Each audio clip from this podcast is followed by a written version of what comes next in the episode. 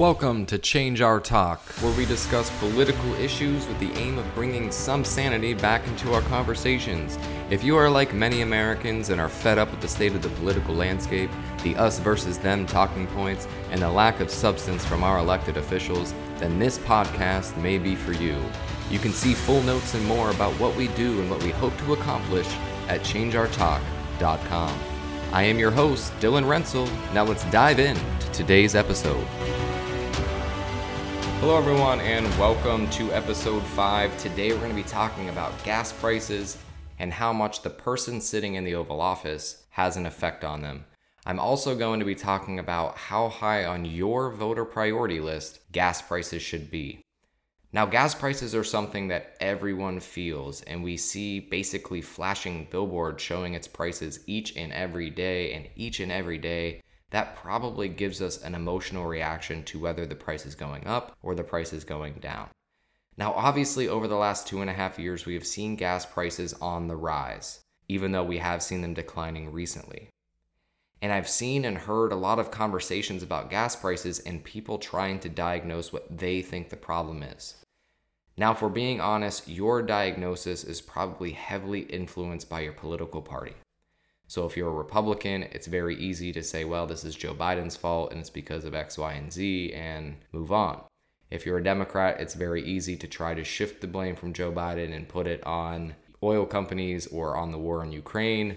And what I'm here to tell you today is that it's not one or two or three things, it's more like 50. Now, to try to weigh how much the president is to blame for this, we have to try to evaluate this from as many angles as possible.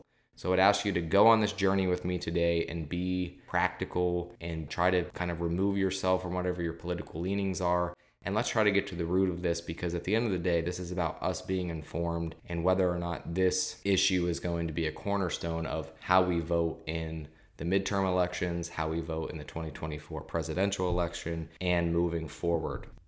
First, let me say that getting blamed for things that are going wrong is part of being the President of the United States. Now, we hope that whoever is president is up to the task to take the criticism in stride and use it to make them a better leader. But I would like to provide a word of caution, as I have done in all of these episodes, in drawing a direct line from gas prices to who the president is at any given point. Now, for a lot of people, if I ask them why they think gas prices are so high, I'm sure many would probably say it's because of Joe Biden. The inherent problem with that position is not that a president is being blamed, or even that Joe Biden himself is being blamed but because the simplistic answer neglects to acknowledge all the other factors that would go into determining what the gas prices are. So I'm not here to try to convince the listeners that Joe Biden is without fault for the rise in the prices. Just as I wouldn't say he's without deserving praise for the recent fall in prices. But I think this is much more a matter of degree than it is a matter of principle. So if I were to assign a scale, let's say from 0% to 100%, and if I ask a simple question like, is President Biden at fault for the gas prices? Someone who says no, and that's all their answer is, is assigning 0% blame to the president. And if I ask the same question, is President Biden at fault for the gas prices? And someone else says yes, and that's all their answer is, then they're assigning 100% blame. And really, just from an accuracy standpoint, both of those positions are undoubtedly wrong. It is much more likely that Joe Biden deserves somewhere between 1 and 99% of the blame because then at least there's room to consider other factors in the conversation.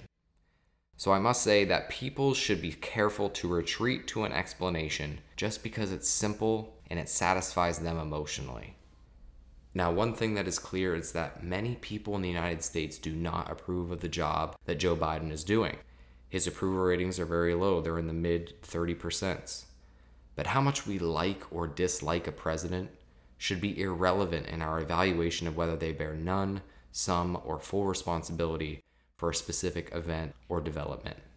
And even while we look at the data of what polls say about what Americans are thinking and feeling, we should also consider a quote from George Washington where he said, It is one of the evils of democracy that the people, not always seeing and frequently misled, must often feel before they can act.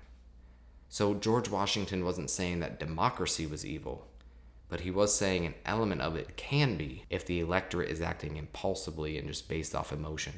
And also, just to be clear of what I'm saying, I'm not saying that people who disapprove of Biden are being misled to that conclusion, but I am pointing to the last part of the Washington quote that people must often feel before they can act. So, if we're being honest, our decisions are often dictated by emotions. And when we go to the gas station, we fill up our cars, we drive past the gas station and see that gas has went up 20 cents in a day. We feel upset about that, and rightfully so. And it also feels good to blame someone, especially a president that isn't very popular. And it especially feels good to blame a president that you didn't vote for. And I hear people that fall into that category that didn't vote for the president, and I see them talking about gas prices and saying things like, let's go, Brandon, which, if you're unfamiliar with that, means F Joe Biden. Because it's a way for those who didn't vote for Biden to say to those people who did, see, we were right. You shouldn't have voted for him. But that's a very limited view if you're only looking through the lens of what gas prices are doing. So we'll dig into that a little bit more as we go. But regardless of whether you approve of Biden or whether you voted for him or you voted for Trump or you voted for somebody else, I would ask that we take a break from the catchphrases and the chants that are better suited for sporting events than breaking down a complicated issue and trying to assign causation. Because if you're unwilling to look at the entirety of any problem, you will be more likely to misdiagnose the problem.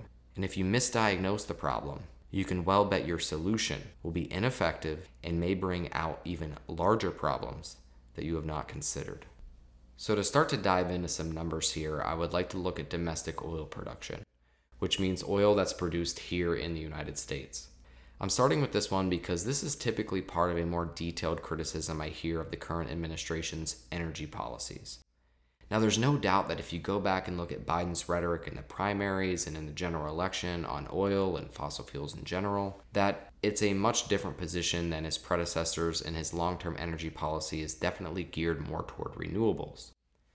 So people take that of what Joe Biden said in the primaries and in the general election, and then they look at the fact that gas prices are $1.83 more than they were when he took office, and it makes it pretty easy to cozy up to the idea that it's because of his election that gas prices have gone up. Also, people can point to him shutting down construction of the Keystone XL pipeline or suspending drilling permits on federal land. And again, those actions make it very easy to feel affirmed in the position that this is President Biden's fault.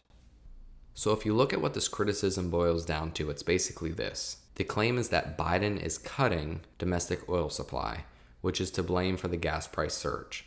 So you can point to shutting down construction of the Keystone XL pipeline. You can point to the uh, suspension of drilling permits on federal lands and basically say that's cutting domestic oil production, that's leading to higher gas prices. Now, I'm at least comforted by the fact that this criticism has a basis in economics, where if supply is reduced, then prices go up. But let's go ahead and look at the domestic oil supply numbers.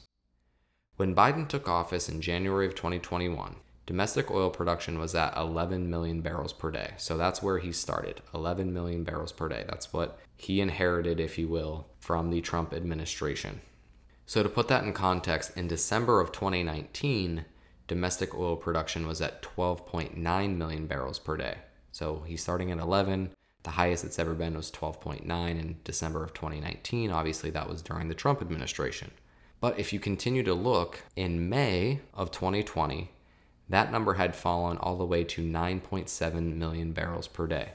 So I know I'm throwing all these numbers around, it's probably a little confusing, so I'll just say this.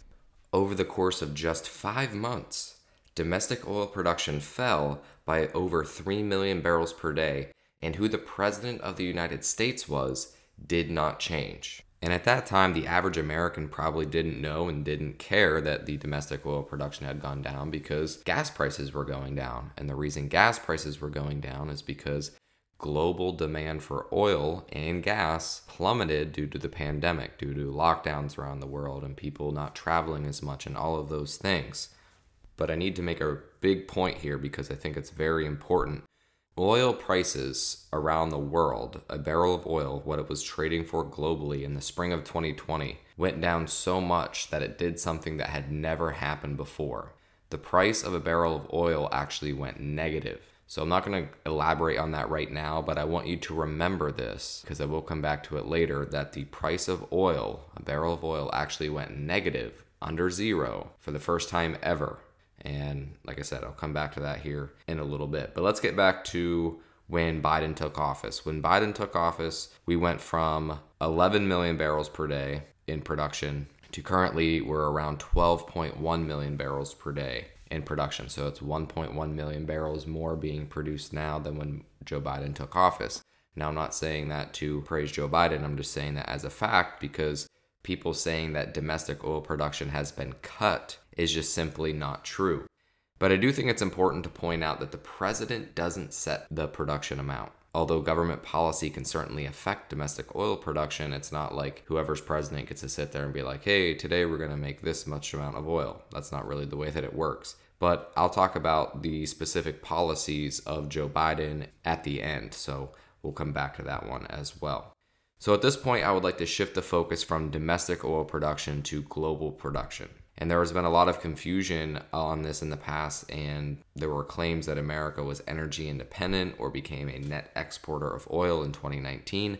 But when you start digging into what that actually means, it gets quite fuzzy, and especially because at the time, politicians, and specifically Donald Trump, were the ones informing us, and they didn't do a great job with the details because being vague and slightly misleading is kind of what politicians do if you haven't noticed. So to say something like, America was energy independent just isn't true at least in the sense of how a lot of Americans are going to interpret that because I again I'm making an assumption here but I think a lot of Americans are thinking when somebody says you're energy independent that means we create all of our energy and it it supplies whatever energy needs we have. So it's like American energy, American consumers. It's all just kind of here in the United States and we don't need anybody else type of thing. But that's never been the case. Okay, we've never we've never done that because we import things from other countries all the time that contribute to our energy needs, whether you're talking about oil or or a host of other different things. So, another thing that we heard was that America was a net exporter of oil. And this is more true because at least it goes, it doesn't say just energy in general, it talks specifically about oil.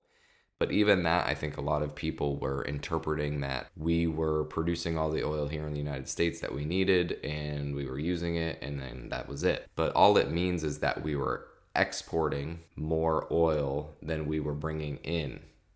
But that doesn't mean that we weren't bringing in oil still. So, to give you an example, let's say America needs 10 million barrels a day of oil to just meet its energy needs. It's actually a lot higher than that, but let's just say it's 10 million barrels per day. And we produce 12 million barrels. That means we have 2 million barrels left over that we can export.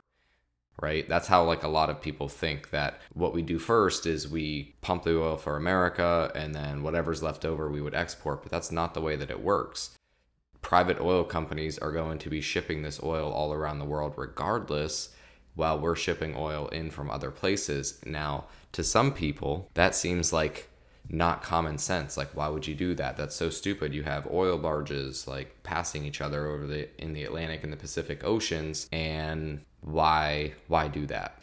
Well, I'm not an oil expert, so I'm not going to claim to be, but just through my research, I've learned that there are like 150 different types of oil in the world. And certain types of oil that might be here in the United States might be better suited for refineries in China, while some oil there might be more better suited for refineries here in the United States. And some oil that's pumped might not even be able to be used for gas, it can only be used for other things. So, depending on the type of oil that's actually accessed from the ground. That's going to determine what kind of refineries, what kind of products, and all that stuff. So it gets even more complicated still with just that. It's not like all oil in the world is exactly the same and it's interchangeable. That's not the way that it works. Unfortunately, it would probably be a lot better if that was the way that it was, but it's not.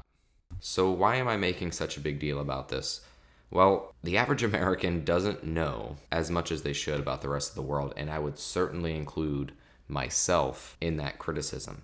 We have a tendency to kind of see the world through an American centric viewpoint, if you will. And now, as important and as impactful as America is on the world, we have to acknowledge that we're only 5% of the world population. Okay, we're only 5% of the world's population, even though we're the third most populated country in the world, but we can't control everything. The US produces about 15% of the world's oil. That's number one. There's no other country in the world that produces more oil than the United States. So we can certainly take pride in being number one if we choose and move on, or we can acknowledge that there is still 85% of global oil production that's produced somewhere else besides here. So I want to pause here and just make a point, which is our political discussions, which start with gas prices, tend to then go to conversations about domestic oil production and the policies that are affecting that. And then I don't really feel like it goes much further than that. It kind of just stops there. But like I already said, even when America was a net exporter of oil in 2019, we were still importing oil. That didn't mean that we weren't importing oil. So we were still relying on foreign oil even when we were a net exporter. So that's number one. Number two is even though America is number one in the world in oil production, there is still 85% of the global production that's not here in the United States. So it's that global production that's determining the supply. It's the global demand that's determining how much oil is needed around the world. And those things are not necessarily alleviated to a serious degree because of increased domestic production here in the United States. Does that help us? Of course, but that is not the only factor that's going to determine what the price of oil and therefore the price of gas is at any given point. So, if you look at the price of gas over the course of the Biden presidency, we'll see that gas started at $2.39 per gallon in January 2021. And then in June of 2022, we saw the average go just over $5 a gallon for the first time ever, which isn't exactly true um, that it was the, for the first time ever, but I'll explain that in a second. So, gas increased $2.60 or so in the first 18 months of the Biden presidency. But if you're truly trying to understand what happened, I would encourage you to look at what rate prices were increasing at different times over that 18 months. So, to understand that, I think we need to go back to June of 2020 when President Trump was still in office, when gas was $2.03 per gallon. I think I mentioned before that gas had fallen all the way to $1.77 in the early stages of the pandemic when we first saw that demand shock. And then by June of 2020, it had gone back up to 203. And then when Trump left office, it was that $2.39. So in the last six months of the Trump presidency, we saw gas go up 36 cents. So that's six cents per month if we're looking at it from a rate standpoint. Then, in the first year of the Biden administration, we saw prices increase 93 cents, which averages out to about 7 cents per month. So if you're looking at the amount in which gas prices were increasing, that's pretty consistent 6 cents per month and 7 cents per month. From January of 2022 to June of 2022, we saw price increase $1.70 in six months. Okay, $1.70 in six months. So that's 28 cents per month. Okay, so we went from a year and a half of six to seven cents per month increase. That's pretty consistent. And then all of a sudden, in six months, we go to 28 cents per month. So to me, when I'm looking at data like that, you have to go, whoa, what's happening here? All of a sudden, this rate is going through the roof. And the reason for this that I could see is it's the invasion of Ukraine by Russia. Uh, Russia invaded Ukraine in February 2022 gas prices were 360 and by March they were over $4 they were 423 so I know a lot of people that don't like Biden get upset when you blame Russia or Putin's war in Ukraine and say prices were going up even before then. I agree with them. That's true um, that the gas prices were going up even before then, but they were going up at about 7 cents per month, not at 28 cents per month. So that difference tells me something is different about one of those time periods. And so the war in Ukraine is undoubtedly a huge factor in driving up the prices between January of 2022 and June of 2022. But much like that very quick increase, we saw an even faster decrease recently. So from June to August, we've seen over a dollar drop in the average uh, cost of gas across the country, which would be, if we were looking at the rates, dropping at 50 cents per month. So it seems like Joe Biden is dealing with what a lot of other past presidents have dealt with, which is fluctuating gas prices. So, what I'd like to do is go all the way back to the late 1970s and look at each president from Carter to Biden and give you their low price of gas during their presidency and their high price of gas during their presidency. And I think what you'll find, at least in most of them, is that the gap between the low and the high is quite large.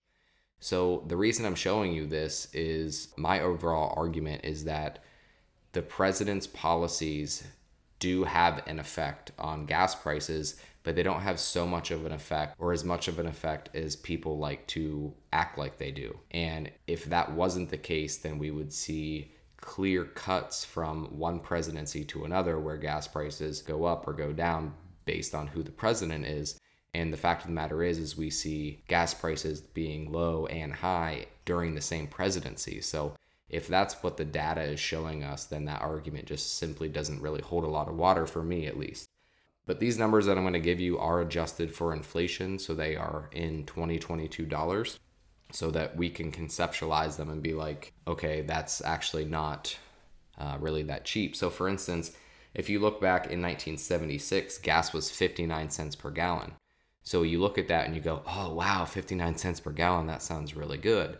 But if I adjust that for inflation, it would be $3.06 per gallon in today's dollars. And then Carter's high was $1.19, which adjusted for inflation is $4.26. So I'm going to just go with the already adjusted for inflation numbers from here on out. Reagan, low $2.33, high $4.24. Bush, 41, low $2.38, high $2.61. Clinton, low $1.92, high $2.32. Bush 43, low $1.84 and high 547. Uh, so that's I want to stop here real quick cuz obviously George W Bush's gap is quite large. $1.84 for the low and $5.47 for the high. Now if we look at what they actually were prices were at the time, it was $1.10 and $4.06. But if you adjust that 406 for inflation, it would be equivalent to $5.47 today. And that's why I said it's not really true that it's never been over $5 a gallon. Nominally, that's true, but when you look at the actual money value, that's not exactly true. Then we go to Obama, low of 216, high of 496, another very large gap, and Trump, low of $2.05, high of $3 and 49 cents. So I know a lot of the people leveling criticisms against Biden are Trump supporters. So I would just have you look at that data and be like, okay, over the course of four years, Trump saw basically a dollar 45 difference between his high and low prices. So if it was purely just a presidential policy that was determining this, I don't think you would see that much of a fluctuation. And certainly not with Bush or Obama, same thing, pretty big gaps even bigger gaps between between their numbers. So this brings me to my overall point, which is that we should be weary of putting gas prices too high on our voting priority list because at that point we should just be putting which way the wind is blowing today on our voting list as well. If we're voting for a person, especially a president that's going to serve for 4 years, and we look at all of the presidents and most of them have a pretty big gap between their low and high prices. And we look at all of the global factors that come into determining gas prices. And we look at the just recent events of the fact that we saw gas prices go up 28 cents a month for six months in the beginning of 2022 and then now on the backside of, of that six months from june to august we've seen it go down a dollar. So if you make gas prices a voting priority, you would have you would vote differently now than you would in February or in June or whatever. And I think that we should be making our voting decisions based on a little bit more concrete, enduring principles and values and policy decisions and policy positions rather than just where the gas prices are at any given point. So I know a lot of the people that level a lot of the criticism for gas prices directed at Biden are people who aren't going to vote for Joe Biden anyway. But if you are a person who's kind of in the middle, All I would say is to make sure that you place emphasis on other things rather than just the gas prices when you're making your voting decision. So, to start closing up here, I just want to say that I think that we try very hard to be able to create a simple explanation for why things are happening.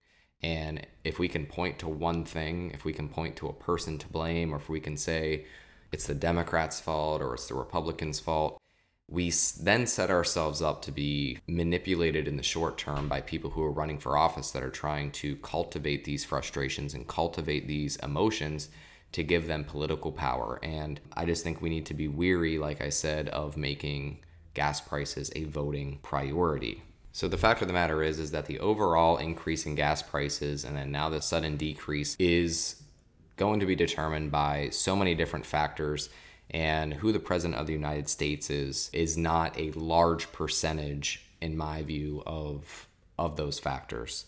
And I know a lot of people want to blame domestic policy and domestic policy has a part to play. I'm not saying that it doesn't, but if you look at when the spikes in prices happened, um, for me, it looks like the global events of COVID 19 and demand recovering globally and supply of not only American oil companies, but oil cartels like OPEC and OPEC Plus, uh, and the war in Ukraine and all of that are bigger factors than who the American president is.